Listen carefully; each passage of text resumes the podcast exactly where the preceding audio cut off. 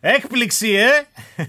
Έλα, ρε, αφού το είχαμε πει. Ε, είχαμε πει, δεν ξέρουμε τι θα κάνουν και πώς θα γίνει και τα σχετικά. Λοιπόν, καλημέρα, καλησπέρα και χρόνια πολλά σε όλους. Χρόνια πολλά στους Χρήστους, στις Χριστίνες, στους Μανόλιδε, στους Στέφανους. Δεν ξέρω ποιοι άλλοι γιορτάζανε αυτές τις μέρες. Ε... Ρε, το Μανόλι το δικό μας, πω. Ω, καλά, εντάξει. Αυτός είναι μεταξύ, επειδή είναι κριτικός, πρέπει να γιόρταζε ανήμερα Χριστούγεννα. Γιατί... Ναι, κάτι, κάτι διάβασα, κάτι τέτοιο κουλό έχουν στην Κρήτη. Λέει τους Μανώλη τους γιορτάζουν άλλη τέτοια. Για το γιορτάζουν ανήμερα τα Χριστούγεννα. Οκ. Ναι, okay. τι θα κάνουμε. Μια Τελευταίο βίντεο της χρονιάς και με έκπληξη, δεν ξέρω αν τη βλέπετε την εικόνα. Έκανα, βρήκα λίγο χρόνο και προσπάθησα να το κάνω λίγο πιο όμορφο από το. Γιατί μέχρι τώρα, ρε παιδί μου, είχα πετάξει τις δύο. Ε, ναι, ναι τις δύο τέτοιες με ένα μπλε background εκεί πέρα γύρω περίγραμμα να είναι. Κάποια στιγμή βρήκα λίγο χρόνο τώρα αυτές τις μέρες που είμαστε λίγο πιο χαλαρά και από επικαιρότητα και από παιχνίδια και από hardcore και από ε, δουλειά γενικότερα. Και ε, βρήκα πώς κάνεις το OBS, βάζεις αυτά τα φίλτρα τέλος πάντων. Και ε, έχουμε λίγο πιο όμορφη εικόνα. Ε, πάμε να ξεκινήσουμε τα σχόλια. Είχατε μπόλικα σχόλια την προηγούμενη εβδομάδα και από ό,τι βλέπω γενικότερα ανεβαίνει και στο YouTube ανεβαίνει το vidcast. Είναι, είναι πολύ ευχάριστο, να ναι. σου πω την αλήθεια μου, γιατί προσπαθήσαμε και εμείς τώρα καταλαβαίνετε. Έχετε δει ότι έχουμε φάει και κανένα δύο εβδομάδες με, ε, με τα τρεχάματα που είχαμε και τα ταξίδια και όλα τα υπόλοιπα. Εντάξει, νομίζω πάντως ότι δύο επεισόδια θα τα γυρίσουμε εκτός Ελλάδος μαζί. Οπότε τουλάχιστον στους πρώτους δύο μήνες. Ναι. Όλα καλά να πάνε, παιδιά, όλα καλά πρώτα απ' όλα. Καλά, μέχρι τότε, εντάξει. ναι, μέχρι τότε, παιδιά, μην λέμε μεγάλα λόγια, δηλαδή, γιατί ξέρω. Ε, πήγαμε, βγήκαμε μια βόλτα προχθές με την ε, μικρή ε, με κάτι φίλους και χθες μας στέλνει μήνυμα η μαμά της μικρής, της φίλης τέλος πάντων. Η φίλη, Α, έχω κορονοϊό. Λέω, ε, ναι, εντάξει. καλά, ναι. Όχι, παιδιά, πρόσεξε. Αυτό είναι το λιγότερο που σε απασχολεί αυτή τη στιγμή πλέον. Όσο δηλαδή είναι, θέλει προσοχή, αλλά γενικότερα μέσα σε όλα. Εγώ θα σου πω ότι επειδή κόλλησε η μικρή, είχε τις αμυγδαλές, της κόλλησε την Κατερίνα. Τέλος πάντων, αφήνω την πεθερά μου στο φάλιρο και γυρίζω από το φάλιρο μέχρι την γλυφάδα. Σταματάω σε όλα τα εφημερεύοντα προχθές. Είχε 30 άτομα ουρά σε όλα τα φαρμακεία. Δεν υπάρχει rapid test πουθενά. Δεν υπήρχε depon ponstan πουθενά. Αλήθεια. Πουθενά. Τώρα μιλάμε σε 30 φαρμακεία. Και μου είπε τέλος πάντων φίλος που εργάζεται σε φαρμακευτική ότι μου λέει να ξέρεις ότι οι φαρμακοποιοί, αν σκάσεις και δίνει πελάτη τους, σε φάρμακο που έχει έλλειψη δεν πρόκειται να στο δώσουν και να έχουν. θα εξυπηρετήσουν του πελάτες τους. Οπότε καταλαβαίνετε, επειδή ο δικός μας ήταν κλειστό, ε, τι φάγαμε. Τέλος πάντων, βρήκαμε, αλλά ταλαιπωρηθήκαμε και σου λέω. Εμένα μου έκανε τρομερή εντύπωση, διότι πήγα σε εφημερεύον φαρμακείο, έχει ένα εδώ στο ελληνικό, κάτω στο, σε ένα μεγάλο σούπερ μάρκετ, τέλος πάντων, μην πούμε ονόματα, που είναι μια ένα, ένα στενό, ένα πολύ μικρό άνοιγμα μέσα στο σούπερ μάρκετ που είναι κλειστό. Δηλαδή είναι τεροσκότεινο όλο και είναι μόνο αυτό ανοιχτό. Ε, και είχε και εκεί ουρά. Και λέω εντάξει, OK. Okay. Τέλος πάντων. Εντάξει, ήταν πολλές ημέρες κλειστά που δουλεύαν τα φαρμακεία με. Ναι. Πώς το λένε, με εφημερεύοντας μόνο. Και οπότε είναι λογικό τώρα, εντάξει. Και δεν έχουν ανοίξει, να πω ότι δεν έχουν ανοίξει φαρμακαποθήκες, θα ανοίξουν από τις 8 του μήνα. Οπότε ό,τι υπάρχει σε έλλειψη αυτή τη στιγμή δεν θα το βρείτε μέχρι την άλλη εβδομάδα. Θα πρέπει να αρχίσει να ψάχνουν όλα τα φαρμακεία. Δηλαδή, μην σας πούνε ότι θα φέρουμε. Οι παραλαβές θα κάνουν όλα από τις 8 του μήνα και μετά. Ήδη δηλαδή, μου λέει ο φίλος ότι έχουν, για Rapid έχουν γύρω στις 200.000 κομμάτια παραγγελία με το που θα ανοίξουν. Α. Εγώ... Δεν έχει τέτοια ζήτηση, μου λέει, ούτε όταν ε, εγώ, πήρα, εγώ πήρα, είχα παραγγείλει online πριν δύο εβδομάδες. Ε, mm. Τρεις. Εκεί πέρα είχα παραγγείλει να έχω καμιά τριανταριά να υπάρχουν, ρε παιδί μου. Και, εμείς, και εμείς. Και, και έρχονται και, και λίγανε όλα 15-20 Γενάρη. Oh. Ε, λέω θα τα κάνουμε κάθε μέρα έτσι. Τα πήρα που τα πήρα, τουλάχιστον. Εντάξει. Θα περάσουμε. Λοιπόν, πάμε στα σχόλια τώρα. Σήμερα το λοιπόν. σημερινό το vidcast είναι περισσότερο ένα έτσι χαλαρό να δούμε τι μας άρεσε στη χρονιά που πέρασε και τι θα περιμένουμε για την επόμενη χρονιά. Και πιθανόν προς το τέλος του βίντεο ή κάπου στη μέση θα δούμε, θα έχουμε, ε, έχουμε πει και σε κάποια παιδιά από το site που δουλεύουν να μας στείλουν κάνα βιντεάκι με τις δικές τους ευχές και το τι τους άρεσε. Το είπαμε αργά απλά. Να πω ναι, το είπαμε πολύ αργά. Το είπαμε πολύ αργά προλέπουν ο Νικήτας και Έκτορας μέχρι τουλάχιστον τώρα που γράφουμε την εκπομπή. Εντάξει. Θα πούμε, θα τις δείτε μετά, οπότε μπορεί μέχρι να γυρίσουμε και να μοντάρουμε να έχει στείλει και κανένας άλλος. Ναι, Απλά ναι. τελευταία στιγμή ο χθες στην ομάδα. Ε, λοιπόν, πάμε στα σχόλια του προηγούμενου επεισοδίου. Ε, Δροσερή και βολευτική όπως πάντα, καλές γιορτές και υγεία. Εύχομαι παιδιά ο Τάσος M4790. Ο Νίκος NTGR, έχω και ένα σχόλιο από το καλοκαίρι, οπότε θα σας αφήσω τώρα να σας πω ένα μεγάλο ευχαριστώ για την παρέα που μας κάνετε, καθώς και συγχαρητήρια για τη φοβερή εκπομπή. Εύχομαι και εγώ με τη σειρά μου χρόνια πολλά και καλές γιορτές σε όλους με υγεία. Καλή χρονιά να έχουμε και το 24 είναι ίδιο καλό όσον αφορά το gaming με το 23.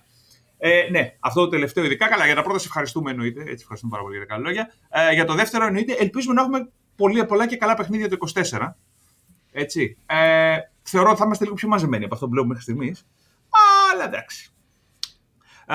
Ο Ζαπ Ντίμ λέει χρόνια πολλά, καλές γιορτές να έχουμε. Ο Μιχαήλ Δάρας 78-75, καλά Χριστούγεννα από Χανιά. Ευχαριστούμε για την παρέα που μας κάνει τις εκπομπές. Γεια σου, Μιχάλη, από τα Χανιά. Ο Mr. Punisher, γνωστός φίλος ε, της εκπομπής του χρόνου, να μένουμε το PS5 πρώτα μετά το GTA 6 και μετά αντίο ζωή. Άντε καλή χρόνια πολλά, λέει, με υγεία.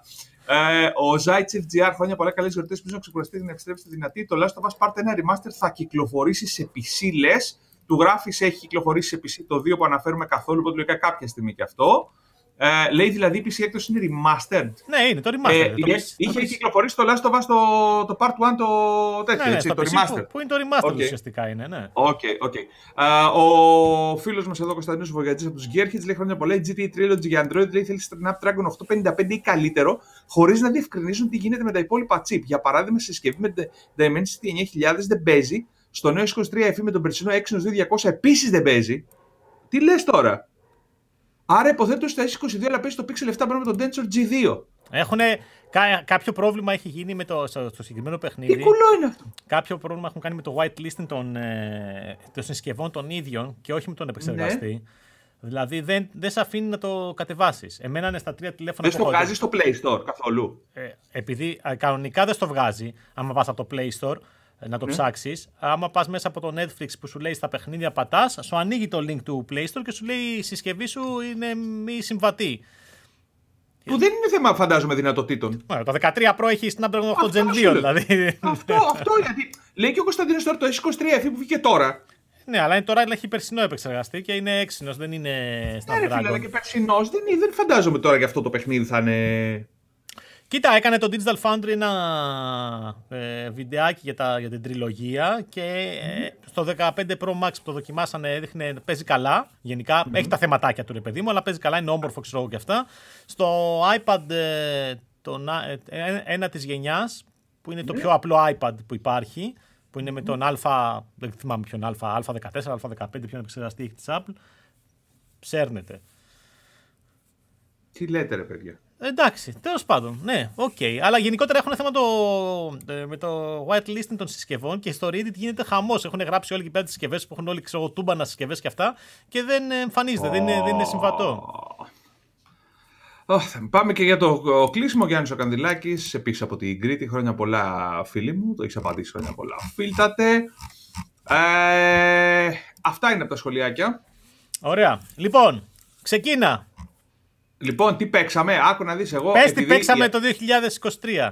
Εγώ θα σου πω την αλήθεια. Επειδή φέτος ήταν η χρονιά που πρέπει να έχω παίξει λιγότερο από κάθε άλλη φορά, ε, έχω μπει στις ανασκοπήσεις της κονσόλε, γιατί εντάξει, PC εγώ δεν, ε, δεν αγγίζω.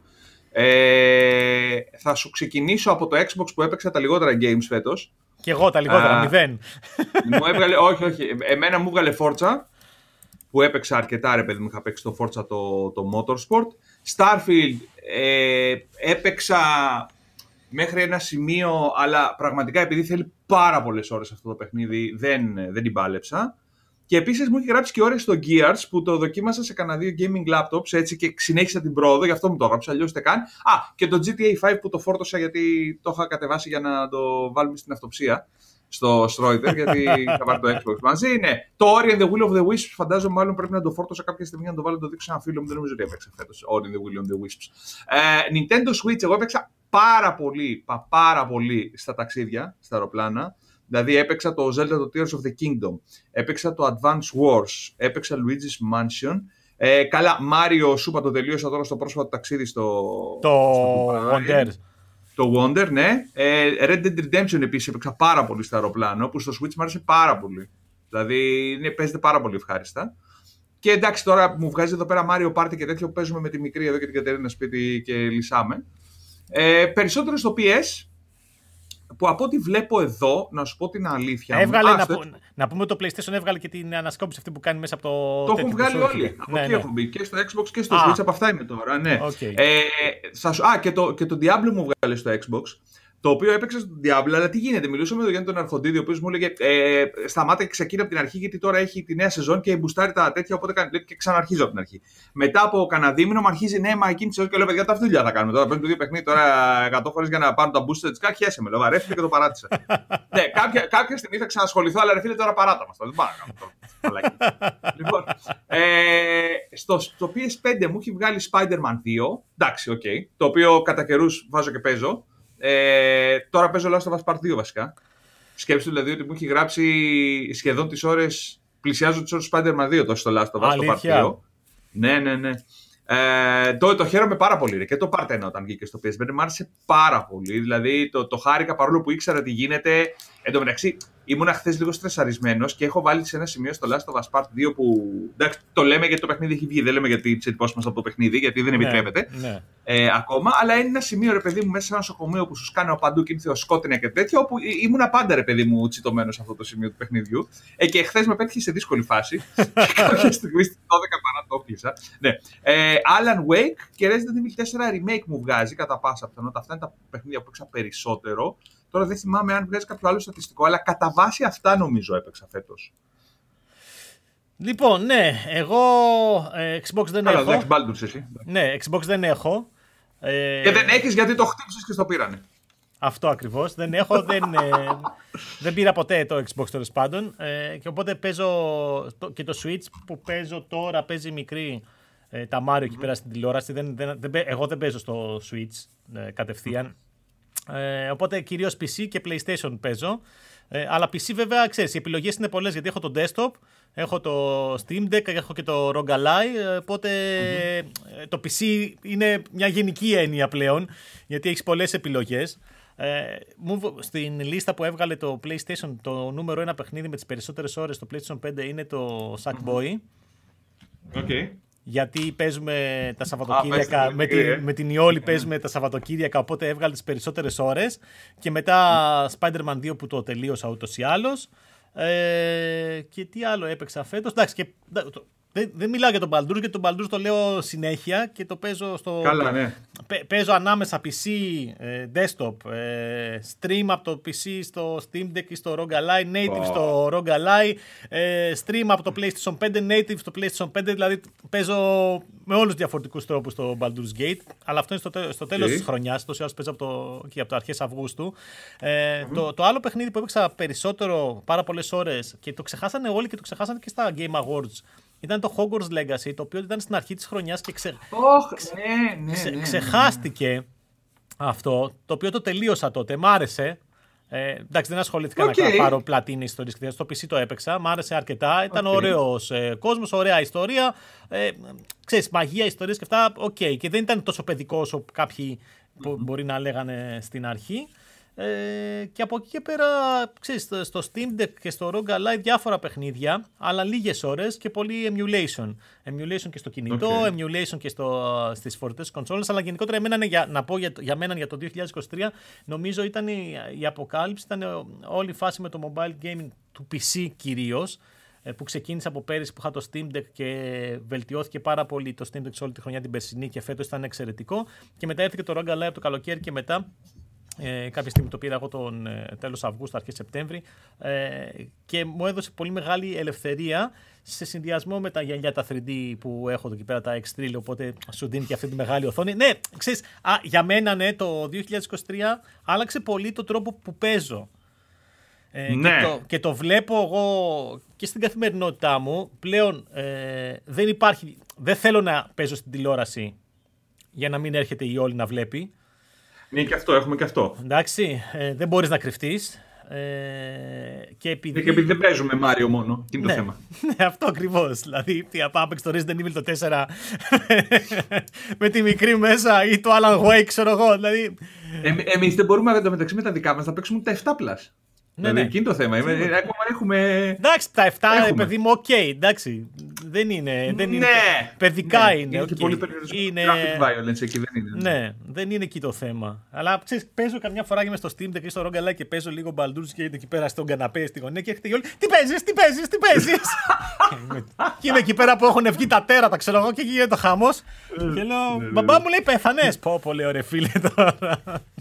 Τι συζήτηση είναι αυτή; ναι, δηλαδή θέλω να σου πω ότι. Οπότε αυτό ε, είναι, ήταν να πούμε και άλλαξα πολύ το τρόπο που παίζω. Ε, πολύ stream. Γιατί mm. κάποια παιχνίδια ακόμα και στο PC δεν παίζουν καλά ούτε στο Rogalai. Δηλαδή το Baldur's Gate 3 προτιμώ να το στριμάρω ε, από το PC, που ειδικά που είναι turn-based, δεν, δεν έχω θέμα. Ε, και φέτ, οι περισσότερες ώρες που έχω παίξει ε, στο PlayStation 5 είναι με remote play. Ναι. Δηλαδή, αν εξαιρέσεις okay. το, το Sackboy που σου λέω ναι, παίζουμε, που, παίζουμε, ναι. που παίζουμε με την Ιόλη τα Σαββατοκύριακα εκεί πέρα που έχουμε το μισάωράκι που παίζουμε.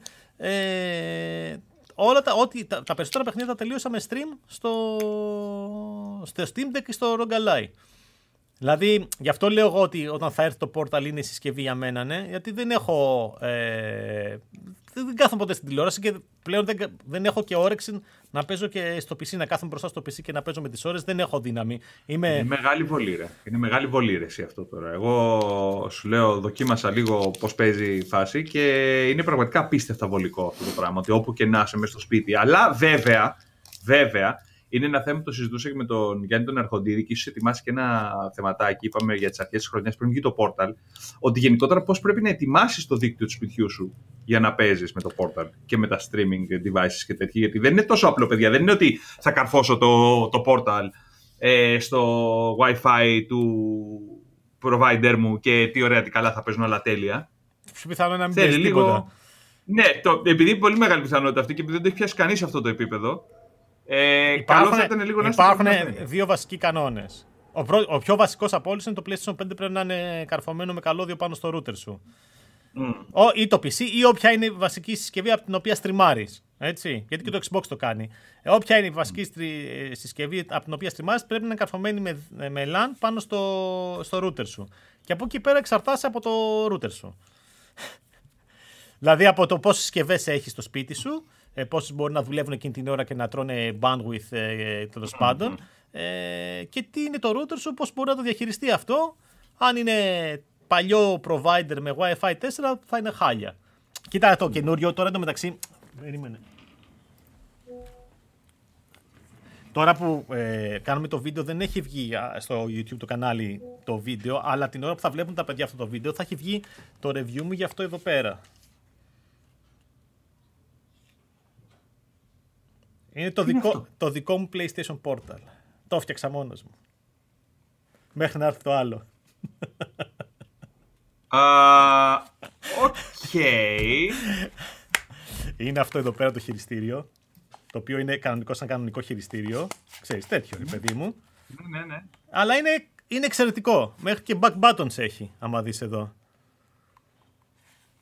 Βλέπεις εδώ; Μάλιστα. Έχει back okay. buttons εδώ πέρα ε, βάζεις το κινητό σου πάνω ή κάποιο ένα μικρό τάμπλετ και το κάνεις στο κινητό σου σε συσκευή για να παίζεις φορτή παιχνιδομηχανία. Αλλά επειδή έχεις στο Android εφαρμογές για να κάνεις streaming, το κάνεις PlayStation Portal. Εντάξει, δεν είναι PlayStation Portal με την κανονική την έννοια. Ναι. Εντάξει, είναι, αυτό, ναι, είναι... Είναι, είναι αυτό που λένε όλοι για το Portal. Ε, ότι ρε παιδί μου είναι ένα αξεσουάρ για το PlayStation 5 το οποίο κανείς δεν το χρειάζεται με την έννοια ότι μπορεί να το κάνει στο κινητό του με οποιοδήποτε τρόπο, έτσι. Mm.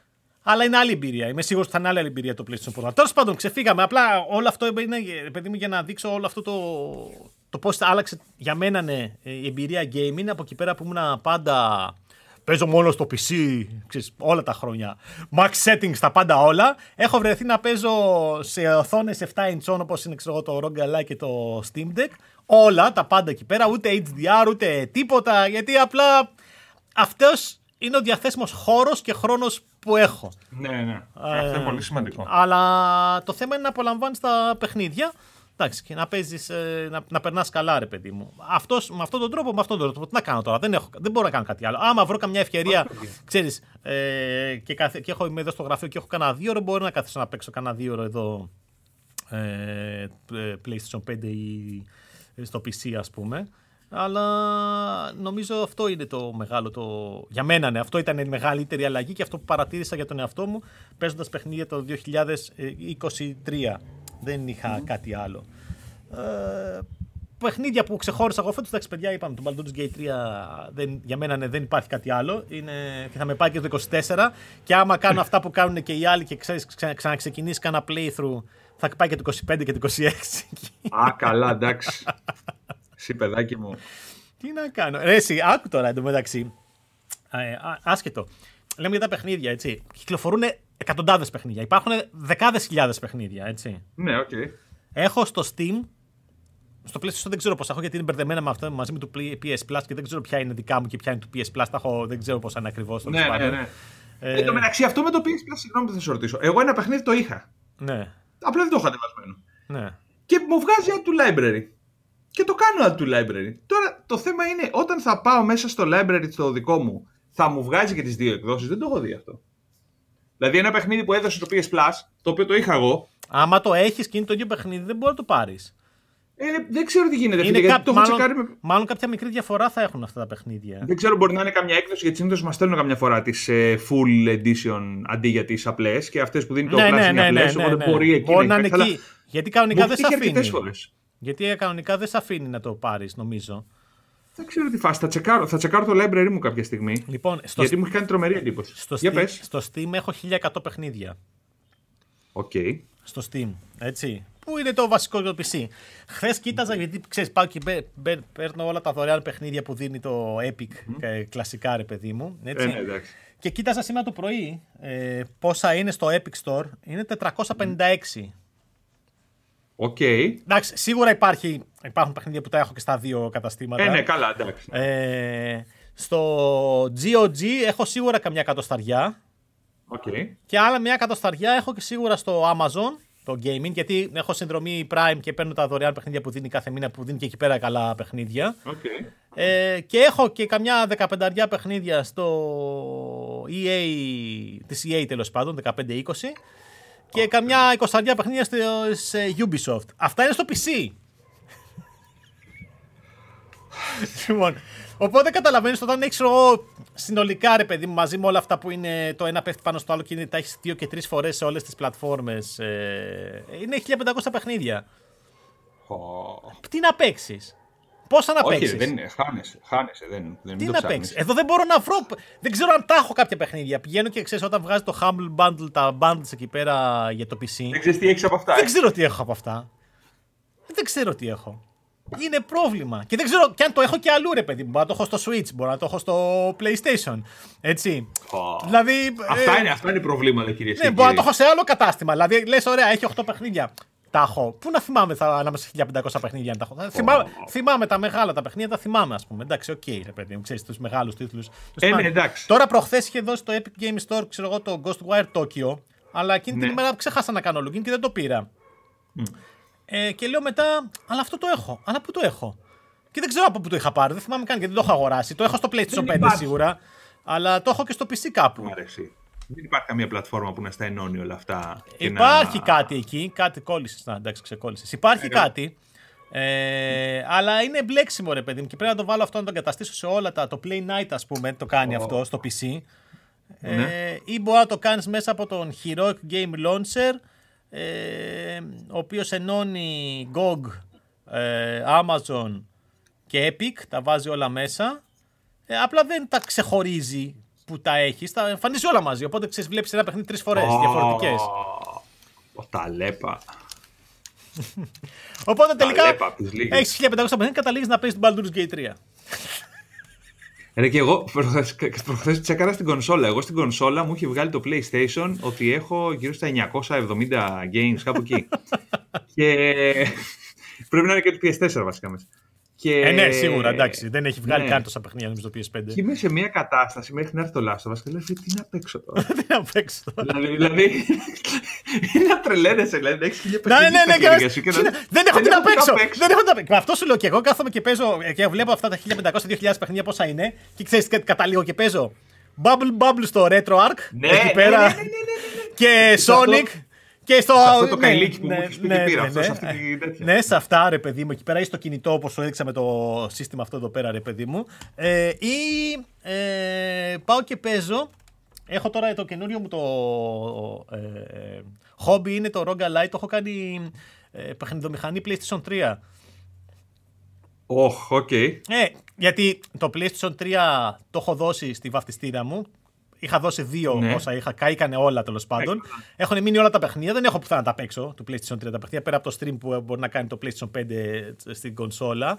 Ε, και ήθελα να τα ξαναδώ. Και ήθελα, κυρίως ήθελα να παίξω τα τρία Little Big Planet. Εντάξει, το 3 το έχω και στο, ναι. το έχω και στο PlayStation 4, οπότε μπορώ να το παίξω στο PlayStation 5. Αλλά το 1 και το 2 δεν υπάρχουν. Δεν μπορώ να τα παίξω πουθενά. Έτσι. Ναι, οπότε μόνο. Και, τα, και, και, και ξανα, πάω και ξαναπέζω Little Big Planet 1 και 2 του PlayStation 3 στο Rogue Ally. Δηλαδή δεν φτάνουν τα 1500-2000 παιχνίδια που έχω. Πάω και βάζω όλα αυτά τα παλιά που είχα στις παλιές κονσόλες, έτσι, για να τα έχω φορητά και να λέω.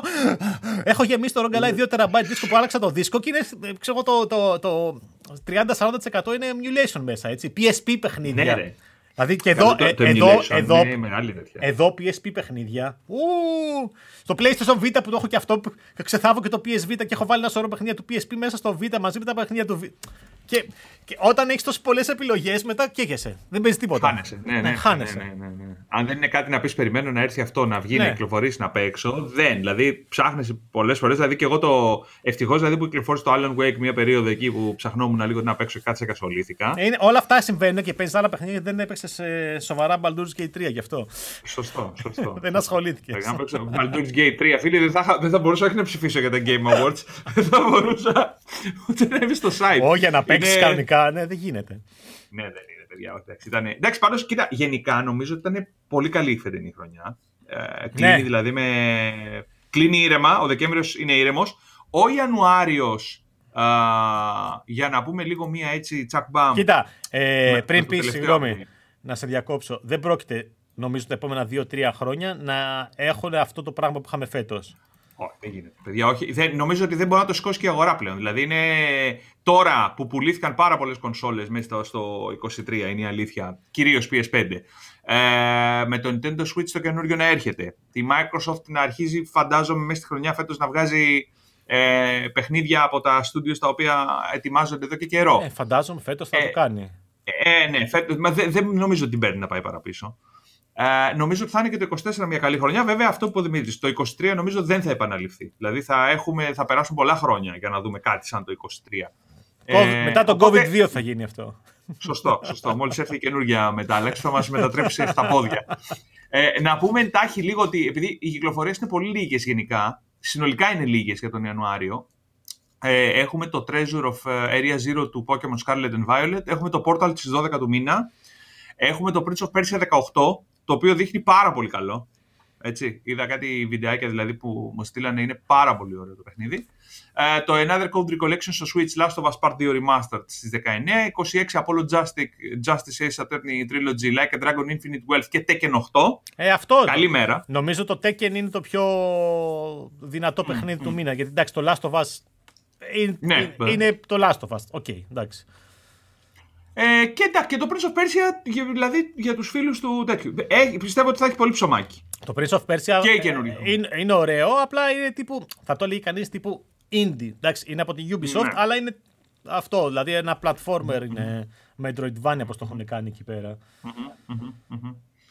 Εντάξει, όλα καλά. Όλα καλά. Χαλαρό ήταν ο μήνας. Λοιπόν, κάτι άλλο. Μετά με την επόμενη χρονιά δεν ξέρουμε. Εντάξει, θα δούμε τώρα τι θα κάνουν. Αλλά σίγουρα περιμένουμε από hardware το 2024 το καινούριο Switch, το καινούργια κονσόλα της Nintendo. Mm,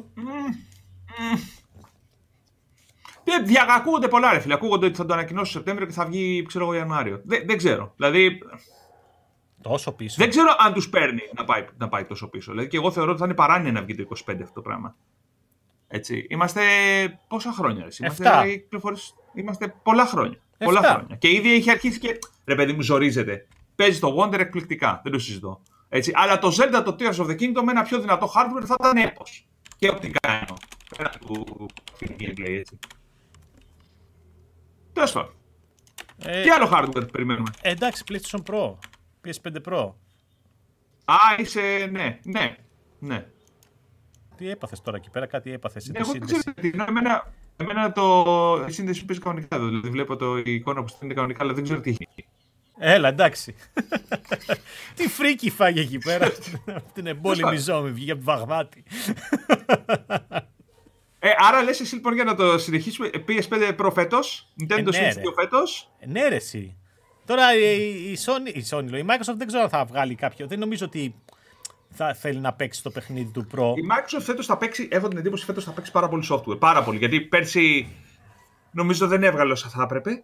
Και έχω την εντύπωση ότι φέτος θα βγάλει, φέτος, το 24, ναι, ναι. Ε, θα βγάλει αρκετό software, αρκετά παιχνίδια να ανεβάσει και την αξία του Game Pass. Σίγουρα να δείξει και παραγωγές των studios των δικών της και ίσως να φανερώσει και ένα μέρος της στρατηγικής ε, των αποκλειστικότητων, όχι σε Activision Blizzard, αλλά σε παιχνίδια στυλ Bethesda. Δηλαδή, το, το Deathloop, το οποίο βγήκε στο PS5 και μετά, ήταν το παιχνίδι το οποίο κυκλοφόρησε και στις δύο πλατφόρμες. Θεωρώ ότι τώρα θα πρέπει λίγο να μπει, να δείξει λίγο, να πατήσει λίγο πόδι στο πόσο ισχυροί είμαστε με τα studios που έχουμε σε ό,τι αφορά τα first party games που θα έχουν ένα νόημα να ρίξει το τυράκι, ξέρεις τι, έλα να παίξεις αυτά τα παιχνίδια στις κονσόλες μας και day one στο Game Pass χωρίς να πληρώσεις να τα αγοράσεις και και και. Και ίσως ξέρω εγώ, να έχουμε και κάποιες ανακοινώσεις για πράγματα που έρχονται το 25. Δεν ξέρω. Είναι, είναι πολύ περίεργη φάση. Φέτος να πούμε ότι ε, το κλείσιμο της χρονιάς έχει τα 10 Game Awards, το οποίο είναι επέτειος και έχω την εντύπωση ότι σίγουρα θα έχουμε κάποια πολύ μεγάλη ανακοίνωση εκεί. Θα το θέλει και ο. Στο τέλος της χρονιάς. Ναι.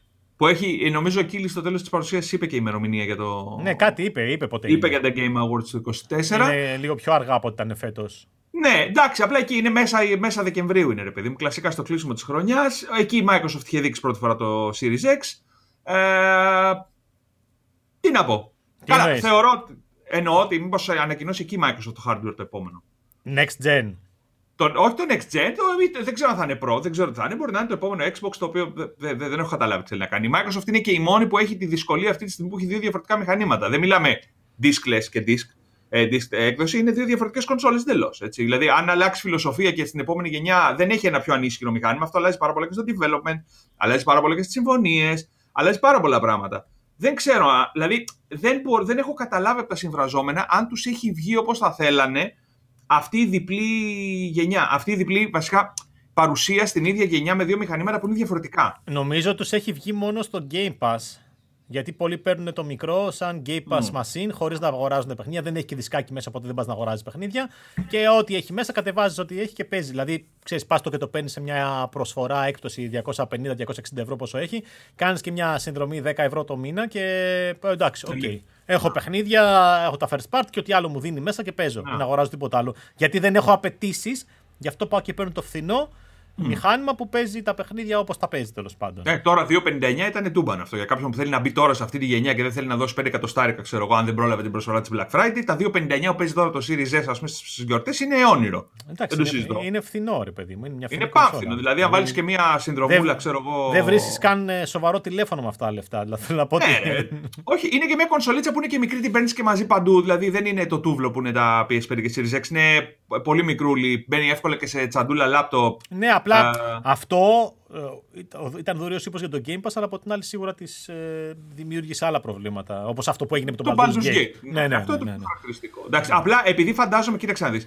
Εδώ θα πρέπει να ζυγίσει η Microsoft πόσο τη στήχησε και πόσο μπορεί να τη στοιχήσει μετέπειτα. Γιατί όσο προχωράμε και στο development, καταλαβαίνετε ότι περι, περιπτώσεις σαν τον Baldur's Gate θα έχουμε κι άλλες. Ε, ναι, Δεν θα είναι μόνοι. Εννοείται. Ε, νομίζω ότι θα ζυγίσει το κατά πόσο θέλει να εστιάσει στο δυνατό μηχάνημα με το Game Pass ή αν θα θέλει να εστιάσει στο Game Pass με ένα φθηνό μηχάνημα ή αν, σου λέω, για μένα το μεγάλο άνοιγμά της εκεί πέρα θα είναι μετά με το cloud το οποίο θα βάλει το Game Pass σε τηλεοράσεις. Όπου εκεί πιστεύω ότι το Series S δεν έχει κανένα νόημα μετά να υφίσταται. Φε, πιστεύεις ότι θα είναι φέτος το 24 τέτοια χρονιά; Όχι, όχι, όχι. Όχι, γιατί δεν έχει. Θα σου πω κάτι. Ακόμα τρέχει σε beta από ό,τι έχω καταλάβει το cloud gaming του Xbox.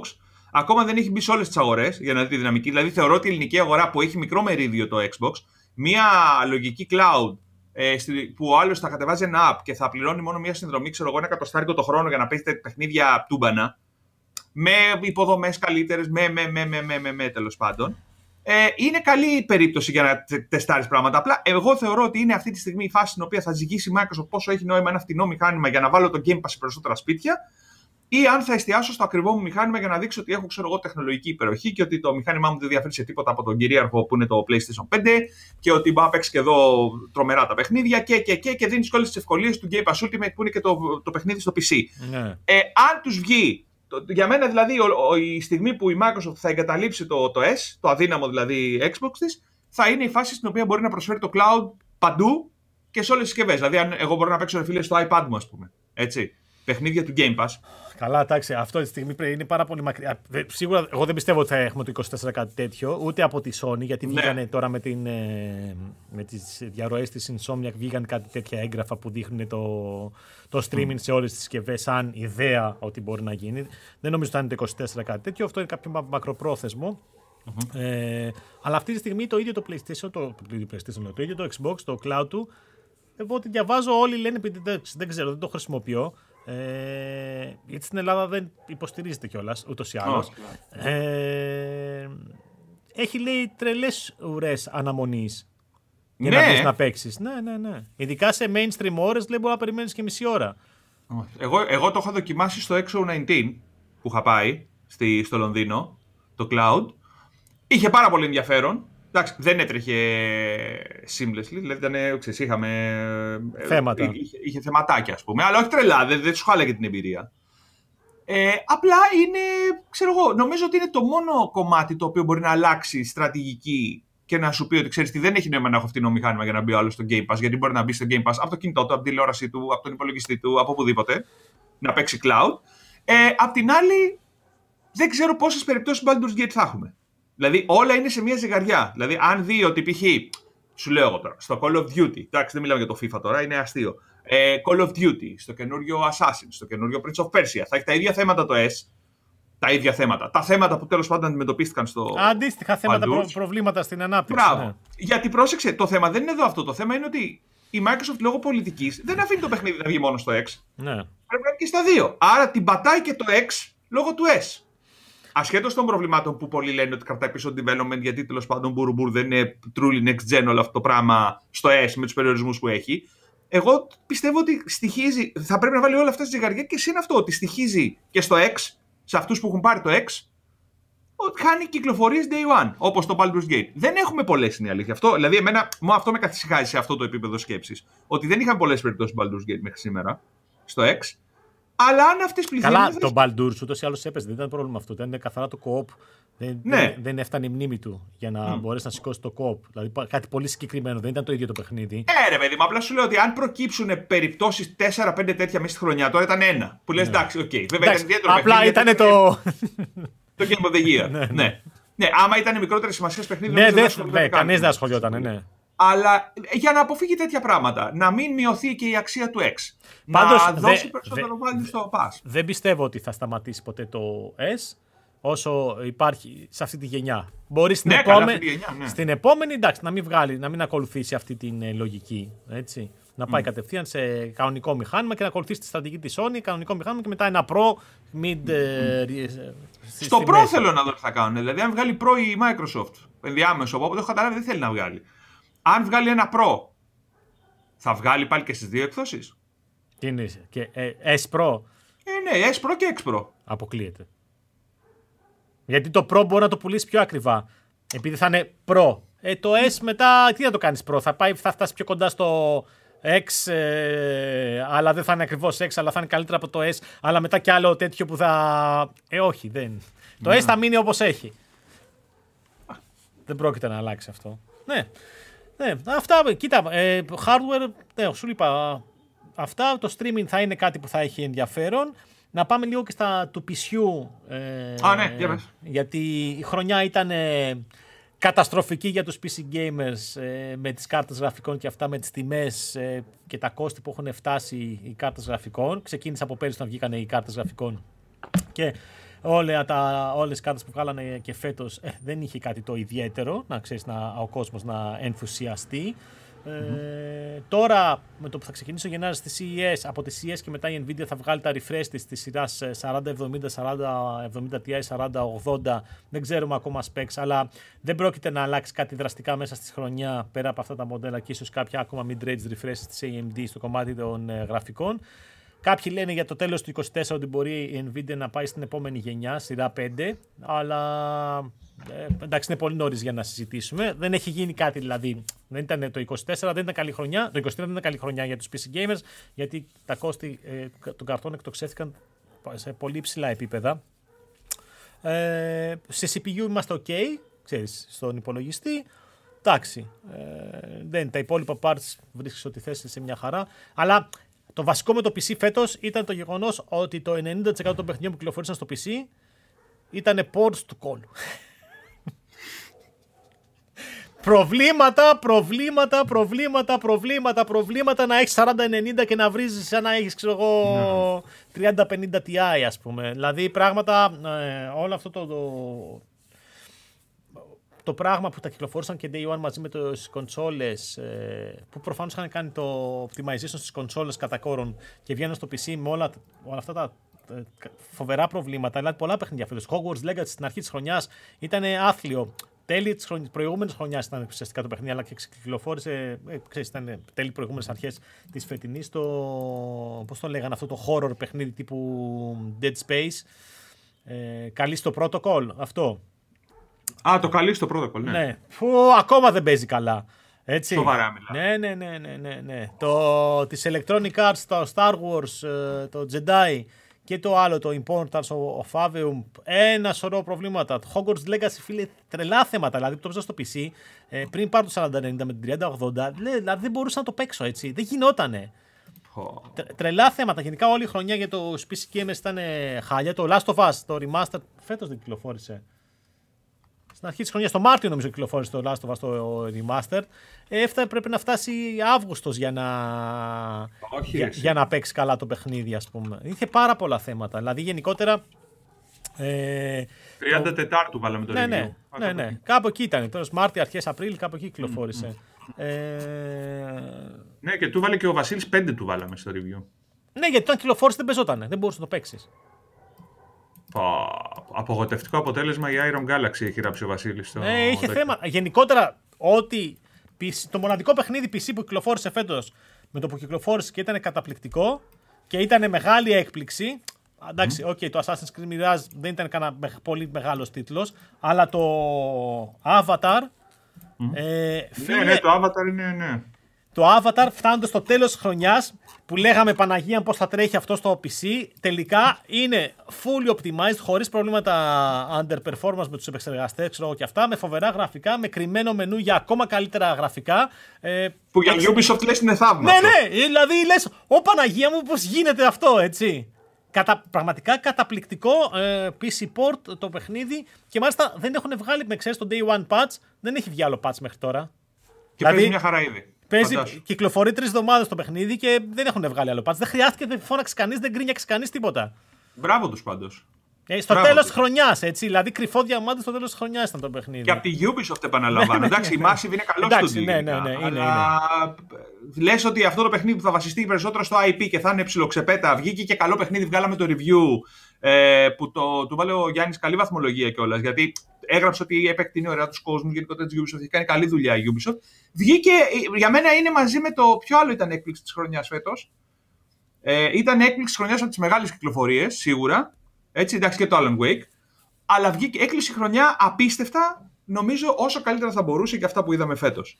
Έτσι, ήταν ό,τι καλύτερο μπορούσαμε να περιμένουμε. Ισχύει, ισχύει, ισχύει. Ήταν ε, εξαιρετικό. Τώρα, όσον αφορά για την επόμενη χρονιά για το PC, περιμένω και καινούργια handheld, handheld ε, να κυκλοφορήσουν. Α, θα, λες να συνεχιστεί αυτή η κατάσταση με τα Like και Lenovo Legion Go και Steam Deck και τέτοια; Ε, κοίταξε να δεις, Steam Deck δεν πρόκειται να δούμε άλλο. Έβγαλε το OLED τώρα πριν κάνα 1,5 ε, ναι, ναι. μήνα. Μάλλον πάει για 25 ε, το επόμενο, θέλω 25 κάτι τέτοιο για να κυκλοφορήσει 26, γιατί έχει πει η Valve ότι θα θέλει να έχει generation leap στις επιδόσεις χωρίς να αυξήσει την κατανάλωση. Δηλαδή θέλει τα 15 W αυτό να είναι το, το οριο που θα δουλεύει η κονσόλα. Αλλά επειδή η Asus και η Lenovo και πιθανόν να έρθει και η Alienware, η MSI, η Gigabyte, ξέρεις, γιατί είναι και αυτοί, όλοι αυτοί βγάζουν λάπτοπ να βγάλουν τέτοιες συσκευές. Θα έχει ένα refresh τώρα με τους επεξεργαστές της AMD που δεν είναι κάτι το ιδιαίτερο, αλλά επειδή αυτοί δουλεύουν κυρίως με το hardware στο μυαλό και όχι με το software όπως δουλεύει η Valve με τη λογική της κονσόλας. Ξέρεις, πουλάω την κονσόλα και μετά πουλάω το software από πίσω. Δεν με ενδιαφέρει τόσο πολύ. Αυτοί είναι hardware και το λογικό είναι να έχουμε refresh κάθε χρόνο όπως κάνουν και στα laptop τους. Με τον επόμενο επεξεργαστή, με κάποιες μικρές βελτιώσεις, να βγάλουμε ένα OLED με δύο θύρες, περισσότερο χώρο. Ξέρεις, αυτά που κάνουν okay. κάνουμε με τα laptop. Οπότε είναι πολύ πιθανό να έχουμε ε, refresh τύπου ROG Ally 2 ή Lenovo Legion Go. Εντάξει, είναι πιο πρόσφατο, αυτό είναι πιο καινούριο, αλλά είναι πιθανό και να μπουν και άλλοι παίχτες στο κομμάτι αυτό. Στη μισή CES τώρα θα τα δούμε αυτά, λες, Ιανουάριο.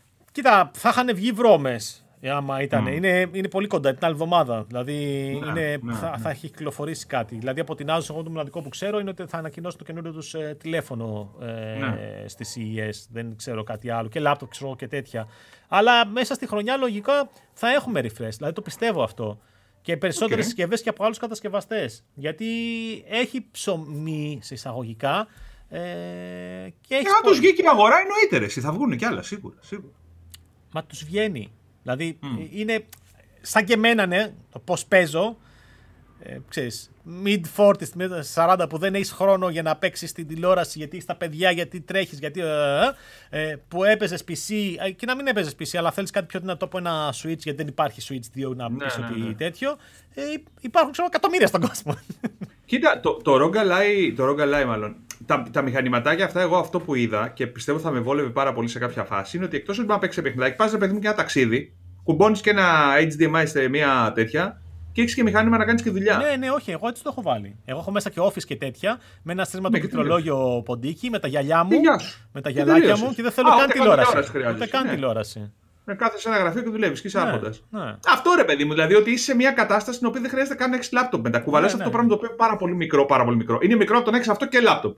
Ε, ναι, προφανώς. Έχεις αυτό και τελείωσες. Και τα κάνεις όλα εκεί πέρα. Και, και παίζεις ναι. και δουλειά και άμα θες ταινίες, ιστορίες και τέτοια. Δηλαδή τα έχεις όλα εκεί. Ναι. Βάζεις και ένα powerbank μαζί, τούβλο. Ναι. Και γεια σου. Ναι, ναι. Και τελείωσες. Χαρά. Ναι. Να δούμε. Ωραία πράγματα θα έχει πάντως και το 24. Αυτά βλέπω εγώ. Το τελευταίο που θέλω να σχολιάσουμε είναι για το 23 ε, ναι. Είναι όλο αυτό που έγινε με την βιομηχανία του gaming και τις απολύσεις που γενικά δεν πολύ αναφέρθηκε. Α. Γινόντουσαν όλες οι αναφορές όταν γινόντουσαν απολύσεις, ξέρω και τα σχετικά. Αλλά υπάρχουν δύο μεγάλα παραδείγματα. Ένα κυρίως ε, που οδήγησε. που ήταν πραγματικός χαμός. Πώς τη λένε αυτή την εταιρεία που αγόρασε πέρυσι και πρόπερσι ένα σωρό στούντιος και φέτος τα κλείνει. Ποια; Embracer Group. Μπράβο. Αυτό το Embracer Group είναι νομίζω το χειρότερο παράδειγμα εταιρείας στο χώρο. Που για, ναι, κάποιο, ναι. για κάποιο λόγο βρήκε χρήματα. Δεν ξέρεις πώς και τι. Πήρε ένα σωρό στούντιο και φέτος πρέπει να τα έχει κλείσει σχεδόν όλα. Ρε φίλε, αν έκανε ένα άνοιγμα και πήγε να κάνει ένα deal, δεν του βγήκε το deal και διαλύθηκαν τα πάντα. Δηλαδή δεν γίνεται να κάνεις business, business η οποία στηρίζεται σε ένα πράγμα το οποίο περιμένεις σαν επένδυση. Δηλαδή δεν γίνεται να κάνεις όλη αυτή την ιστορία να έχεις αγοράσει το μεταξύ. Δεν είναι ότι πήγε και χτύπησε την Codemasters. Πήγε και χτύπησε τώρα παλιά studios, χτύπησε μικρές ομάδες, παλιά IPs και λες ρε παιδί μου θα πάει να φτιάξει μια μπράντα παλαιότερων τίτλων, να ξαναφέρει κάποια σιγά σιγά στη ζωή. Δηλαδή είχε ένα νόημα όλο αυτό το πράγμα. Αλλά όταν κάποια στιγμή στέλνει ένα δελτίο τύπου σε φάση εξαγοράσαμε 8 στούντιο. Και λες, τι γίνεται ρε φίλε εδώ πέρα τώρα, τι κάνει αυτός; Και κατέληξε να έχει 45-50 ομάδες. Ναι, από το ναι, πουθενά. Ναι. Ε, αυτό καταρχάς δεν μπορεί να το διαχειριστείς. Εντάξει, αυτή είναι. Κατέστρεψε παιχνίδια πιο πρόσφατα. Δεν κατέστρεψε μόνο τα παλιά. Αυτή είναι κακό παράδειγμα προς αφαγή. Είναι κακό business ε, practice αυτή. Αλλά δεν είναι μόνο αυτοί που είχαν απολύσεις. Ήταν ένα σωρό εταιρείες, ε, ένα σωρό στούντιο. Αλλά ήταν ένα μεγάλο θέμα. Βέβαια, ε, σε μεγάλο βαθμό δικαιολογείται όσο, όσο και να μπορείς να το πεις κάτι τέτοιο, ρε παιδί, να δικαιολογούνται απώλειες θέσεων εργασίας. Δικαιολογείται από τι πολλές προσλήψεις που είχαν γίνει όλα αυτά τα χρόνια γιατί είχαν συμπιεστεί πολλοί οι ομάδες ε, με τον COVID. Δηλαδή, αυτά τα δύο χρόνια του COVID, 1,5 χρόνο του COVID, δημιούργησε λίγο και σαν λατήριο. Μαζεύτηκαν πολλοί εκεί μέσα γιατί δεν ξέραν τι να κάνουν και μετά έγινε ένα μπαμ για να πάμε να τα τελειώσουμε όλα ό,τι είχαμε ξεκινήσει και είχαμε στο πρόγραμμα να μπάσαμε και βγούμε κοντά στο στόχο μας και τα σχετικά. Και μετά, όταν τελειώσαν όλα αυτά τα project που προσπαθούμε να ξαναγυρίσουμε σε κανονικούς ρυθμούς, λογικά γίνεται scale down στα studios. Βέβαια, παρόλα αυτά, ξέρεις, κάθε τρεις μέρες, ειδικά από τα μέσα της χρονιάς και μετά, ναι, ναι, ε, Άκουγες για πωλήσεις και κλείσιμο στούντιο και μαζέματα εδώ και τέτοια. Εδώ εσύ και στη μέτα. Δηλαδή είναι αστείο αυτό το πράγμα. Δηλαδή οι άλλοι έχουν τρεις πλατφόρμες, ελέγχουν τα social media στο 90% ας πούμε της αγοράς. Έτσι πέραν του TikTok κυριαρχούν παντού. Παντού. Και μου λες τώρα απολύω κόσμο, διότι μέσα, μέσα στην πανδημία προσέλαβα κόσμο, ε, αναπτύσσεις, βγάζεις μέσα σε όλη την ιστορία, ξέρω εγώ, συνέχεια κέρδη, μονίμως το ένα το άλλο και απολύει συνέχεια κόσμο. Δηλαδή δεν γίνεται, ρε φίλε. Δηλαδή καταλαβαίνω ότι η κατάσταση με τον COVID άλλαξε πάρα πολύ τα δεδομένα, άλλαξε τις ισορροπίες, δεν είναι μια καθημερινότητα, δημιούργησε άλλες ανάγκες για τον κόσμο. Αλλά καλός ή κακός, δεν γίνεται σε δύο χρόνια τελειώσαμε, γεια σας, τα λέμε. Ε, δηλαδή, ή θα έπρεπε να κάνεις καλύτερο προγραμματισμό μες στον COVID. Καταλαβαίνω ότι ήταν οι ανάγκες, ο κόσμος θέλει περισσότερο πράγμα. Αλλά από την άλλη, ή ας με, να, σου πω κάτι, να σου πω και κάτι άλλο το οποίο θέλω να σχολιάσουμε λίγο. Γιατί ε, χθες που το, το γράφαμε το, το νέο μου ανέβηκε το στο κεφάλι. Το είδες αυτό με το Amazon, με, τις, ε, με το Prime που βάζεις στο πρόγραμμα το, το βασικό πακέτο συνδρομητικό διαφημίσεις μέσα. Λες, ναι, ναι. φίλε, πληρώνω μια συνδρομητική πλατφόρμα για να μην έχω τις διαφημίσεις. Ο βασικός λόγος για τον οποίο βγήκαν αυτές οι πλατφόρμες είναι για να μην βλέπει ξέρω, μια ταινία που την βλέπαμε εμείς στο Star και έκανε 10 διαφημίσεις. Μια ταινία μια μισή ώρα τελείωνε μετά από 4. Μπράβο. Ναι. Μπράβο. Λοιπόν, μπήκε σε μια λογική να πληρώνεις συνδρομή ασχέτως δεν ήξερες τι θα μπει τον επόμενο μήνα το μεθεπόμενο, ήξερες, σου βγάζαν κάποιες αναγκέ. Δηλαδή, πλήρωνες για να δεις ένα περιεχόμενο χωρίς διαφημίσεις. Και φτάνουμε αυτή τη στιγμή η πλατφόρμα που ήθελε να ξεφύγει από την παραδοσιακή τηλεόραση να γυρίζει στα δεδομένα της ε, κανονικής τηλεόρασης. Κάτσε, ρε φίλε. Αυτή ήταν η άλλη εξέλιξη. Εντάξει, λίγο μακριά από το gaming, αλλά είναι στο entertainment. Δεν είναι μόνο αυτό, γιατί το Netflix έβγαλε το πρόγραμμα με τις διαφημίσεις και λέει. Άλλο αστείο έχει, έχει πάει πάρα πολύ καλά, που πάλι πληρώνεις. Εδώ δεν παίζει. Εδώ Ελλάδα ακόμα δεν βγει. Όχι, αυτό. όχι. Δεν, δεν πρόκειται να βγουν ρε, γιατί τώρα εδώ πέρα πρέπει να κάνουν συμφωνίες τοπικά για τις διαφημίσεις και είναι λίγο δύσκολο. Μετά, ναι, ναι, είναι, ναι. είναι λίγο δύσκολο να γίνει κάτι τέτοιο. Δηλαδή αυτά ισχύουν που λέμε είναι για την Αμερική και κάποιες αγορές που είναι κοντά στην Αμερική που είναι πιο εύκολο να mm. διαχειριστούν, ξέρεις, πάνε Εκεί τον Netflix, Αμερικάνικο, πάει στο μεγάλο media buyer εκεί πέρα, του λέει φέρε, βάλε, ναι, ναι, και τελείωσε. Τώρα εδώ πέρα δεν, δεν έχει καν γραφείο καλά-καλά το Netflix στην Ελλάδα. Τι να κάνει για να ναι. βάλει τέτοιο πρόγραμμα. Ε... Ναι, απλά ρε παιδί μου, εγώ σου λέω εκεί διαολίστηκα και σου λέω το είδα και πρόσφατα αυτό το πράγμα. Ε, το είδα και στη Φόρμουλα 1. Δηλαδή, στη Φόρμουλα 1 στον Αντένα, βλέπω στον πάνω τους Σιτανή τη σχόλια του κάνουν που του κατεβάζουν καντήλια του ανθρώπου, λες και φταίει αυτός. Που στον παραδοσιακό Αντένα που δείχνει τον αγώνα ε, κάνει 37.000 διαφημίσεις. Γιατί για να πάρει ελεύθερο κανάλι τέτοιο πρόγραμμα με τα λεφτά τα οποία έδωσε, θα πρέπει να βγάλει διαφημίσεις, παιδιά. Είναι, είναι λογικό, θα πρέπει να το περιμένετε. Αντένα Plus δεν ξέρω ποιοι έχουν βάλει και αν τους έχει βγει το εγχείρημα. Αλλά λες ρε παιδί μου, το είχα αυτό το πράγμα στη συνδρομητική τηλεόραση, το βλέπα non-stop, τρεις ώρες μετάδοση, τέσσερις ώρες, το κάνω σερή. Έτσι. Εντάξει, είχε διαφημίσει, ρε παιδί μου, OK, okay, αλλά. Ε, Στη, στην Κοσμοτέ δεν είχε ποτέ διαφημίσεις. Είχε διαφημίσεις πριν την έναρξη του Grand Prix και μετά το τέλος. Δεν είχε ποτέ την ώρα του αγώνα. Δεν είχε. Όπως κάνει το Antenna Plus. Όχι, όχι ποτέ. ποτέ. Α. Ο Antenna Plus το κάνει τώρα αυτό, που είναι πάλι συνδρομητική. Αλλά είναι η λογική, ρε παιδί μου, το ότι θα πληρώσω για να δω κάτι χωρίς διαφημίσεις ή θα το δω με διαφημίσεις. Αλλά και πάλι διαφημίσεις έτσι όπως τις έβαζε ο Αντένα τουλάχιστον σε κανένα δύο Grand Prix που έτυχε να, να δείτε είναι απαράδεκτες. Δηλαδή, εγώ έχω θυμάμαι στο. Δεν χάνεις το μισό αγώνα. Το RTL, ρε φίλε, το γερμανικό. Θυμάμαι ότι κάποια στιγμή που το έβλεπα μέσω δορυφόρου, όταν είχε, νομίζω το RTL, ε, όταν είχε φόρμουλα, έβαζε τις διαφημίσεις, ξέρω εγώ, στο 1 τρίτο της οθόνης και στα άλλα 2 τρίτα έβλεπε τον Grand Prix χωρίς ήχο. Τον ήχο της διαφήμιση άκουσες. Αλλά έβλεπες τι γίνεται. Δηλαδή, είχε γίνει προσπέρασμα, ακόμα, γινόταν. Ακόμα και ανάποδα να ήταν σε μικρό παράθυρο η φόρμουλα, τουλάχιστον θα το έβλεπες. Τι γίνεται. Ναι. ναι, ρε φίλε. Δηλαδή, τώρα είναι δυνατόν να περιμένω να γυρίσω από διαφημιστικά διαλύματα για να δω το προσπέρασμα για το οποίο στα social media γίνεται τη pop, ξέρω εγώ, 5 λεπτά. Είναι αστείο. Αλλά εκεί είναι το θέμα που σου λέω εμένα η διαφωνία μου. Όταν πληρώνεις κάτι σε συνδρομητική τηλεόραση, δεν είναι δυνατόν να με την κάνεις διαφημίσεις. Δεν γίνεται. Ρε. Είναι ένα αυτό και ένα δεύτερο είναι ότι έχουν αυξηθεί πάρα πολύ όλες αυτές τις συνδρομές και έχουν γίνει πάρα πολλές και ζητάνε και πάρα πολλά χρήματα. Νομίζω το Spotify τώρα έχει φτάσει να ζητάει στην πιο ακριβή του. Καλά, τύπου 20 ευρώ, 25 ξέρω κάτι τέτοιο. Το, το Tidal είναι 40 ευρώ ξέρω εγώ το μήνα. Κάτι, Καλά, εξωπραγματικά νούμερα. Έτσι όπως αυξήθηκαν Μα... και οι συνδρομές η gaming ε, και το ναι. Plus και, το, και το Plus. Ναι, και το Game Pass. Μόνο το Nintendo Switch Online έμεινε cute. Αλλά εντάξει, δεν, δεν, δεν σου δίνει ρε εντάξει. Σου, σου, δίνει απλά τα παλιά παιχνίδια εκεί πέρα να παίζεις το 64 και. Εντάξει, έχει, και για να χαζέψεις λίγο. Όχι, έχει, έχει, εντάξει, ρε παιδί μου. Ναι, αλλά δεν σου δίνει τα παιχνίδια της ε, Nintendo. Ε, ναι, ναι. Σιγά μιστά την Nintendo το παιχνίδι. Εδώ πουλούνται ακόμα με 60 ευρώ τα παιχνίδια του Game Boy του πρώτου. Άμα έχει κανείς retail, τόσο θα το έχει 60 ευρώ. Τι λεφτά είχα. τη λεφτά είχα δώσει στη Simi που δεν είχα τίποτα άλλο. Είχα ένα Game Boy Advance και πήγαινε και ψώνιζα από εκεί που ήταν και καλά duty free για τους, γιατί είναι συνοριακό, είναι πώς το λένε, ε, παραμεθόριος. Και είχε ε, το duty free εκεί και πήγα και ψώνιζα και ψώνιζα παιχνίδια ξέρω στα 55-60 ευρώ. Τώρα game το κασέτες κάτι. Και λέω ρε φίλε, δηλαδή πραγματικά τώρα σοβαρά. και τώρα που είπες ε, τέτοιο για αυτό Game Boy και αυτά, επειδή είναι και μέρες καλάντων. Έτσι. Α. Όχι, επειδή μέρες ναι. καλάντων. Παιδί μου, όλοι λένε αυτό ρε παιδί μου. Έτσι, πόσα λεφτά, mm. σε, πόση, σε πόση ώρα μάζεψε τα λεφτά για να πάμε να πάρεις το Game Boy. Ε, σήμερα δεν μπορεί να πάρεις τίποτα με τα λεφτά μάζεψε από τα κάλαντα. Α, εντάξει, μπορεί να πάρεις το S. Άμα, άμα βγεις νωρίς, Εμένα ρε φίλε μου ήρθαν και φίλε... τα 11.30 ώρα αυτή η πρώτη. Εμείς βγήκαμε με την Ιόλη 10 η ώρα. Έτσι. Ναι. Βγήκαμε να τα πούμε στη γειτονιά, σε γνωστούς και αυτά. 10 ναι. η ώρα μια χαρά είναι. Δεν κυκλοφορούσε ψυχή έξω.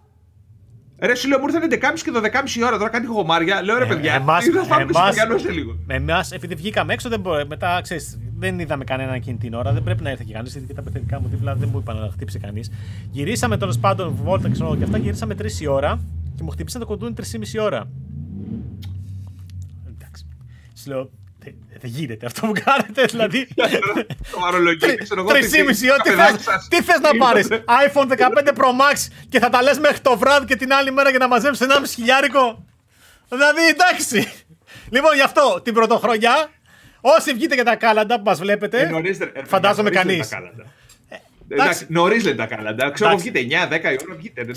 Ξέρεις γιατί δεν βγήκανε νωρίς; Γιατί, γιατί φέτος ήταν ιδιαίτερη περίπτωση και η παραμονή έπεσε Κυριακή που τα μαγαζιά ναι. ανοίγουν στις 11. Α, οπότε θέλουν να βγουν να πιάσουν και τα μαγαζιά που είναι ανοιχτά. Ναι, ναι. Σωστά. Κατάλαβες. Ήταν αυτό το θέμα. Για να πιάσουν τα μαγαζιά που ανοίγουν στις 11. Γι' αυτό ναι. εμφανίστηκε ο κόσμος εκείνη την ώρα. Γιατί σου λέει αυγό 8.30 ώρα μόνο να πάω στα σπίτια. Όσοι μου ανοίξουν, θα ανοίξουν θα φάω και καμιά παντόφλα που είναι Κυριακή κιόλας γιατί είναι και αργία για αρκετούς. Δεν είναι καθημερινή. Δεν, ξέρεις, δεν είναι, δεν είναι, κανονικά είναι, δεν είναι αργία η παραμονή Χριστουγέννων και Πρωτοχρονιάς, είναι εργάσιμη, έτσι.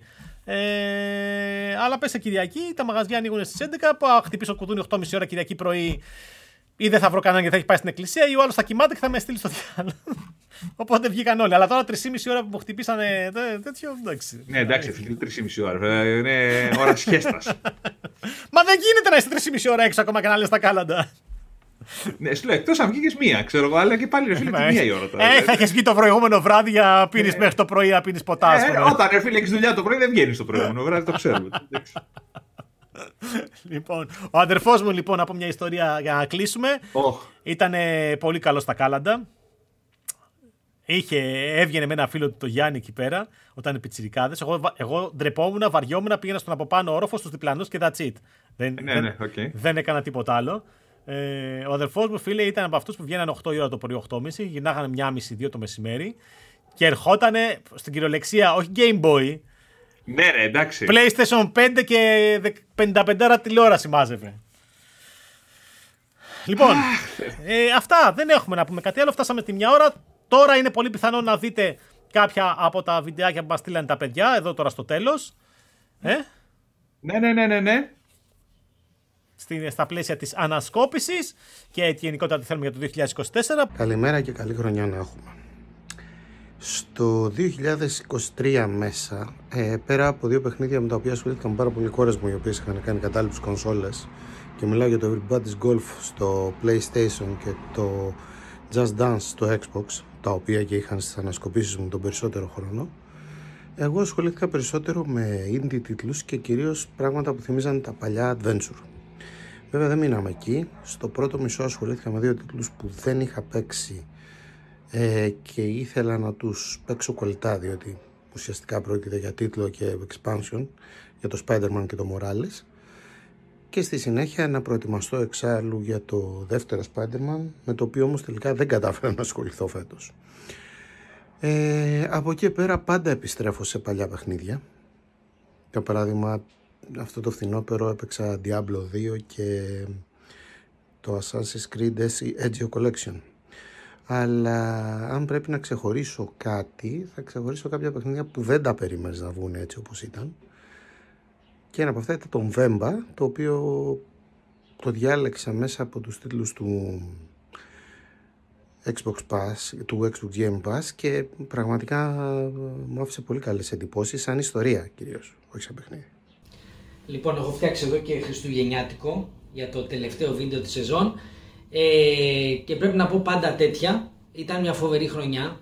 Νομίζω και σχολείο να πήγαινα δεν θα είχα αρκετές ώρες ε, για να παίξω όλα αυτά που ήθελα φέτος. Ε, φανταστείτε ότι Baldur's Gate 3 και Starfield, δύο παιχνίδια με τα οποία θέλω να ασχοληθώ, δεν έχω προλάβει καν να αγγίξω και νομίζω το Baldur's Gate 3 όταν θα έρθει και η retail έκδοση θα είναι ένα παιχνίδι με το οποίο θα ασχοληθώ κατευθείαν. Ε, μια χρονιά φοβερή, πάρα πολύ μεγάλη τίτλοι, μέχρι και τα remakes ήταν πολύ ικανοποιητικά και remasters, δηλαδή είχαμε το Metroid Prime φοβερή δουλειά ε, από την Nintendo, το Super Mario RPG επίσης υπεραγαπημένο παιχνίδι, ε, πολύ όμορφο ε, remake, δηλαδή και σε αυτό ε, έμεινα ικανοποιημένος φέτος. Υπήρχαν κάποια πράγματα με τα οποία ασχολήθηκα ε, αρκετές ώρες και δεν μου άρεσαν πάρα πολύ. Βασικά δεν ήταν τα κακά παιχνίδια, απλά περίμενα καλύτερα. Όπως για παράδειγμα το Metal Gear Solid Collection, πολύ ωραίο από άποψη περιεχομένου, αλλά ήθελα κάτι παραπάνω. Δηλαδή είναι κάποια παιχνίδια που πλέον θέλουν καλύτερα remasters και remakes, όπως για παράδειγμα που είπα πριν για το Super Mario RPG και το Metroid που ήταν πάρα πολύ ωραίο. Ε, περίμενα παραπάνω από το Sonic Superstars, συμπαθητικό παιχνίδι, αλλά στα καπάκια μετά παίζω το καινούριο ε, Mario Wonder και έχει μια τρομερή διαφορά.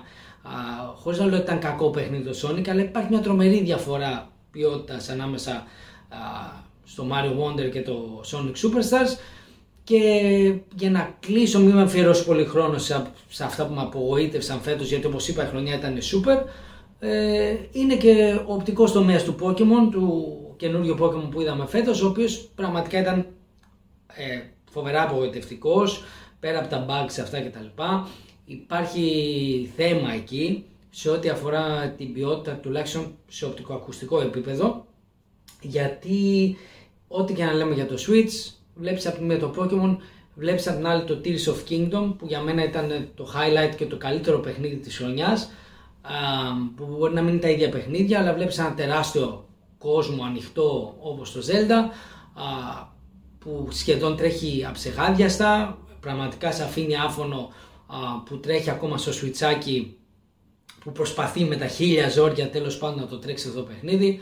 Και έχεις απ' την άλλη το Pokemon το οποίο επίσης είναι ένα τεράστιο franchise είναι ένα από τα βασικά όπλα της Nintendo και βλέπεις εκεί ότι υπάρχει θέμα σε ό,τι αφορά το polishing και αυτό που προσπαθούν να βγάλουν προς τα έξω. Tears of Kingdom ήταν καταπληκτικό, ε, το περίμενα πώς και πώς, είχα πολύ μεγάλη απορία για το πόσο καλύτερο θα είναι από τον Breath of the Wild, πόσο περισσότερο θα το φρεσκάρουνε. Το κάνα σε τέτοιο βαθμό που πλέον μου φαίνεται δύσκολο να επιστρέψω στο Breath of the Wild.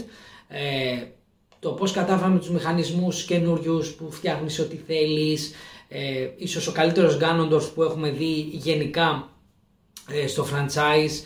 Ε, πραγματικά ο Ανούμα έκανε αυτό το πράγμα που και όλη η ομάδα κατάφεραν το Zelda και από εκεί που το νιώθεις ότι είχε φτάσει μέχρι ένα σημείο, ειδικά με το Breath of the Wild και το Tears of Kingdom φέτος, πήγαν το franchise παραπέρα, κορυφαία στιγμή για μένα προσωπικά το Tears of Kingdom, ήταν ένα καταπληκτικό παιχνίδι. Ε, επίσης το Sea of Stars, δηλαδή και στα indie είχαμε τρομερή και στα μικρότερα στούντιο και indie είχαμε τρομερά releases φέτος. Sea of Stars, καταπληκτικό RPG, ίσως από τα review που έγραψα ευχαριστήθηκα περισσότερο από όλα. Ε, τρομερή ιστορία, τρομερή αγάπη για το retro look χωρίς να είναι παλιατζούρα το παιχνίδι. Ε, sea of Stars είναι ένα παιχνίδι που πρέπει οπωσδήποτε να το παίξουν όλοι. Ε, το Cocoon επίσης φοβερό παιχνίδι, ε, ένα από τα τρομερά puzzle, έβλεπες ότι ε, η εταιρεία που είναι από πίσω, οι άνθρωποι που δουλέψαν πάνω τους είχαν ένα concept και πραγματικά ε, με άφησε άφωνο το συγκεκριμένο παιχνίδι. Ε, και φυσικά υπήρχαν και τα blockbusters γιατί φέτος από τη μία περίμενα περισσότερα από όλα τα παιχνίδια το Zelda που είναι και το αγαπημένο μου franchise και από την άλλη είχαμε Spider-Man, ο αγαπημένος μου σούπερ ήρωας με ένα από τα αγαπημένα μου στούντιο από πίσω σε ό,τι αφορά τη δουλειά που κάνουν ε, και πραγματικά το Spider-Man το 2 ήταν ένα τρομερό blockbuster μπορεί να ένιωθω ότι είναι λίγο safe λίγο πολύ όπως το προηγούμενο, αλλά το καταυχαριστήθηκα. Ε, εντάξει, κάποιοι οποίοι λένε ότι τους φάνηκε μικρό, εμένα μου φάνηκε όσο δεν το τελείωσα και είπα πω να είχα λίγο ακόμα. Πάρα πολύ καλό το Spider-Man 2, ένας λόγος για να πάρεις PlayStation 5, δηλαδή το απόλαυσα πάρα πολύ και αυτό το παιχνίδι και μέσα σε όλα αυτά υπήρχαν κυκλοφορίες τεράστιες ε, οι οποίες και αυτές με ικανοποίησαν φοβερά. Fire Emblem Engage με το οποίο ξεκίνησε η χρονιά για μένα πάρα πολύ καλό. Ε, το Hogwarts Legacy το οποίο τώρα πρόλαβα να ασχοληθώ ασχολούμαι τις τελευταίες μέρες πολύ διασκεδαστικό. Αν σου αρέσει έστω και λίγο ο Χάρι Πότερ. Πιστεύω για τους fans του Χάρι Πότερ είναι σαν να είσαι στην Disneyland ας πούμε του Χάρι Πότερ. Μπορείς να κάνεις τα πάντα, είναι πάρα πολύ διασκεδαστικό. Είχαμε νέο Assassin's Creed, το Mirage, επίσης το απόλαυσα και αυτό. Advance Wars, το remake, ε, που αν δεν είχε τη μεγάλη απογοήτευση στο online επίσης θα το ευχαριστιόμουν. Η χρονιά ήταν γιγάντια και όπως είπα και πριν δεν έχω προλάβει καν να παίξω ε, παιχνίδια όπως Baldur's Gate 3 και Starfield. Δεν έχω αγγίξει καν τα Street Fighter 6, Mortal Kombat 1 που επίσης για τους fighting, ε, για τους fans των fighting games πρέπει να το απόλυσαν πάρα πολύ. Οπότε ναι, μέσα σε αυτή τη χρονιά που είναι πολύ δύσκολο να ξεχωρίσω κάτι, θα ξεχώριζα Tears of Kingdom, Spider-Man 2, Sea of Stars, Cocoon, αλλά και πολλά άλλα. Δηλαδή και το Mario RPG και το Metroid, το Remaster, Remake ήταν καταπληκτικές δουλειές και τώρα σκέφτηκα ότι ξέχασα και ένα παιχνίδι με το οποίο έριξα πάρα πολλές ώρες και πρέπει να το αναφέρω, Final Fantasy 16. Ένα παιχνίδι που έριξα πάνω από 50 ώρες και εκεί. Ε, όσα θεματάκια και να είχε, είναι, δεν θυμάμαι πότε ήταν η τελευταία φορά που δέθηκα τόσο πολύ με χαρακτήρες το Final Fantasy. Δηλαδή συμπαθούσα σχεδόν όλους. Ακόμα και τους villain συμπαθούσα μέχρι και αυτούς. Δηλαδή είχε καταφέρει να τους αντιπαθώ τόσο πολύ ε, αλλά παράλληλα να λέω πω πω κοίτα να δεις καιρό είχα να παίξω Final Fantasy και να με νοιάζουν ε, οι ήρωες στον βαθμό του να πω θα παίξω κι άλλο.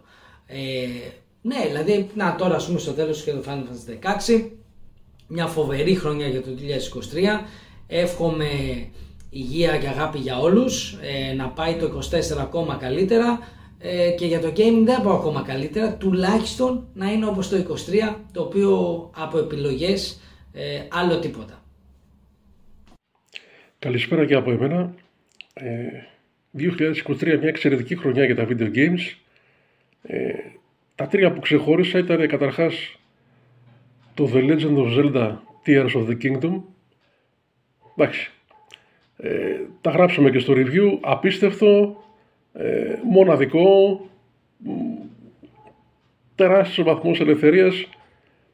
Πραγματικά ένας κόσμος τον οποίο αξίζει να εξερευνήσεις από άκρη σε άκρη, σε γη, ουρανό, αλλά και πλέον κάτω από τη γη. Ε, δεύτερο, ε, το Super Mario Bros. Wonder. Πραγματικά χρόνια είχα να απολαύσω ένα, ένα Mario Game. Ε, πάλι εφευρετικότητα, βαθμό δυσκολίας που τον καθόριζες εσύ όσο ήθελες, ε, πολλά ε, πράγματα προς εξερεύνηση, πολλά πράγματα προς ανακάλυψη, ε, εξαιρετικό co-op, απλά δοκιμάστε το αν δεν το έχετε ακόμα βάλει στη συλλογή σας. Και για το τέλος κρατάω το Cocoon, ένα ε, indie game ε, το οποίο μας έδειξε με πόσο ε, απλά υλικά, με ένα μόνο πλήκτρο και τις κινήσεις του, του, του μοχλού μπορεί κάποιος να δημιουργήσει αριστουργήματα πραγματικό ε, κέντημα και μπράβο στην εταιρεία που το δημιούργησε. Ε, καλή χρονιά ε, σε όλους, με υγεία και εύχομαι το 2024 να απολαύσουμε ακόμα περισσότερα ε, video games, ακόμα πιο πολύ το αγαπημένο μας χόμπι. Τελείωσε το 2023. Τι κρατάμε περισσότερο από αυτή τη χρονιά; Χωρίς κάποια ιδιαίτερη σειρά θα πω τα εξής. Ένα είναι το Starfield, Μ' άρεσε πάρα πολύ η ελευθερία, η εξερεύνηση, η μάχη. Ε, εντάξει, είχε τα θέματα του, δεν ήταν το υπερπαίχνιδο που θα ορίσει πέντε γενιές, αλλά OK, okay, εγώ έπαιξα πάρα πάρα πολύ. Είχε την κλασική φόρμουλα Bethesda, μ' άρεσε. Και σίγουρα είμαστε 24 που θα βγουν και τα expansions. Το expansion τέλος πάντων ό,τι βγάλουν θα ασχοληθώ περισσότερο. Μετά, μου άρεσε πάρα πάρα πολύ το Like a Dragon Gaiden, The Man Who Erased His Name, χώραγε ένας υπότιτλος ακόμα εκεί. Ε, κλασικό κύριου, κλασικό ξύλο, βρωμόξυλο, μακριά από το turn based, το οποίο επίσης ήταν πολύ καλό ε, με τον Ichiban.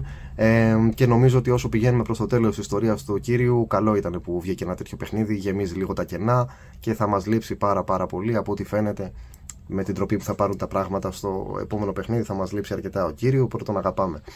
Ε, μετά είναι το Final Fantasy 16 το οποίο με εντυπωσίασε με κάθε, με κάθε δυνατό τρόπο από τα γραφικά, από τις μάχες, το σενάριο, την ηθοποιία ήταν φοβερό συνολικά παιχνίδι, ήταν πολύ διαφορετικό από τα υπόλοιπα σίγουρα και αυτό δεν θα αρέσει σε όλους προφανώς ε, μπορώ να πω όμως ότι κοιτώντα το σαν ε, κάτι μόνο του μου άρεσε πάρα πολύ και αναμένω εννοείται τα expansions και εκεί πέρα να, να παίξουμε λίγο περισσότερο. Ε, σίγουρα να κάνουμε και μια αναφορά πολύ γρήγορη να κοιτάξετε και αυτά. Sherlock Holmes The Awakened, ε, Atelier Ryza 3 μπλα μπλα μπλα υπότιτλος ε, και το Like a Dragon Ishin που είναι το ε, παλιός σε εποχή σαμουράι. Τις καλύτερες μας ευχές για το 2024 Εμείς λογικά τώρα έτσι όπως το βλέπω, ή θα γυρίσουμε στις 12 ή στις 19 του μήνα. Θα δούμε λίγο πώς θα. Ε, είναι τώρα την άλλη εβδομάδα είναι φώτα Παρασκευή, εντάξει, οκ. Okay. Oh, καλά, τώρα εντάξει, πρώτες δύο εβδομάδες έτσι κι αλλιώς. Μπορεί να γυρίσουμε στις 12 που είναι η πρώτη εργάσιμη, να κάνουμε έτσι ένα διαλειμματάκι μικρό, γιατί η επόμενη εβδομάδα έτσι κι αλλιώς το είπαμε είναι νεκρή. Και επιστρέφουμε. Όπως και να έχει, αφήνετε σχόλια. Uh, YouTube, ε, Google Podcast, Apple Podcast, Spotify, το ένα το άλλο. Uh, οπότε ναι, αυτά, αυτά τα ωραία. Καλή χρονιά, να σας μπει και να σας βγει με το καλό. Τα λέμε του χρόνου. Τα λέμε του χρόνου. Άντε γεια. Γεια, γεια.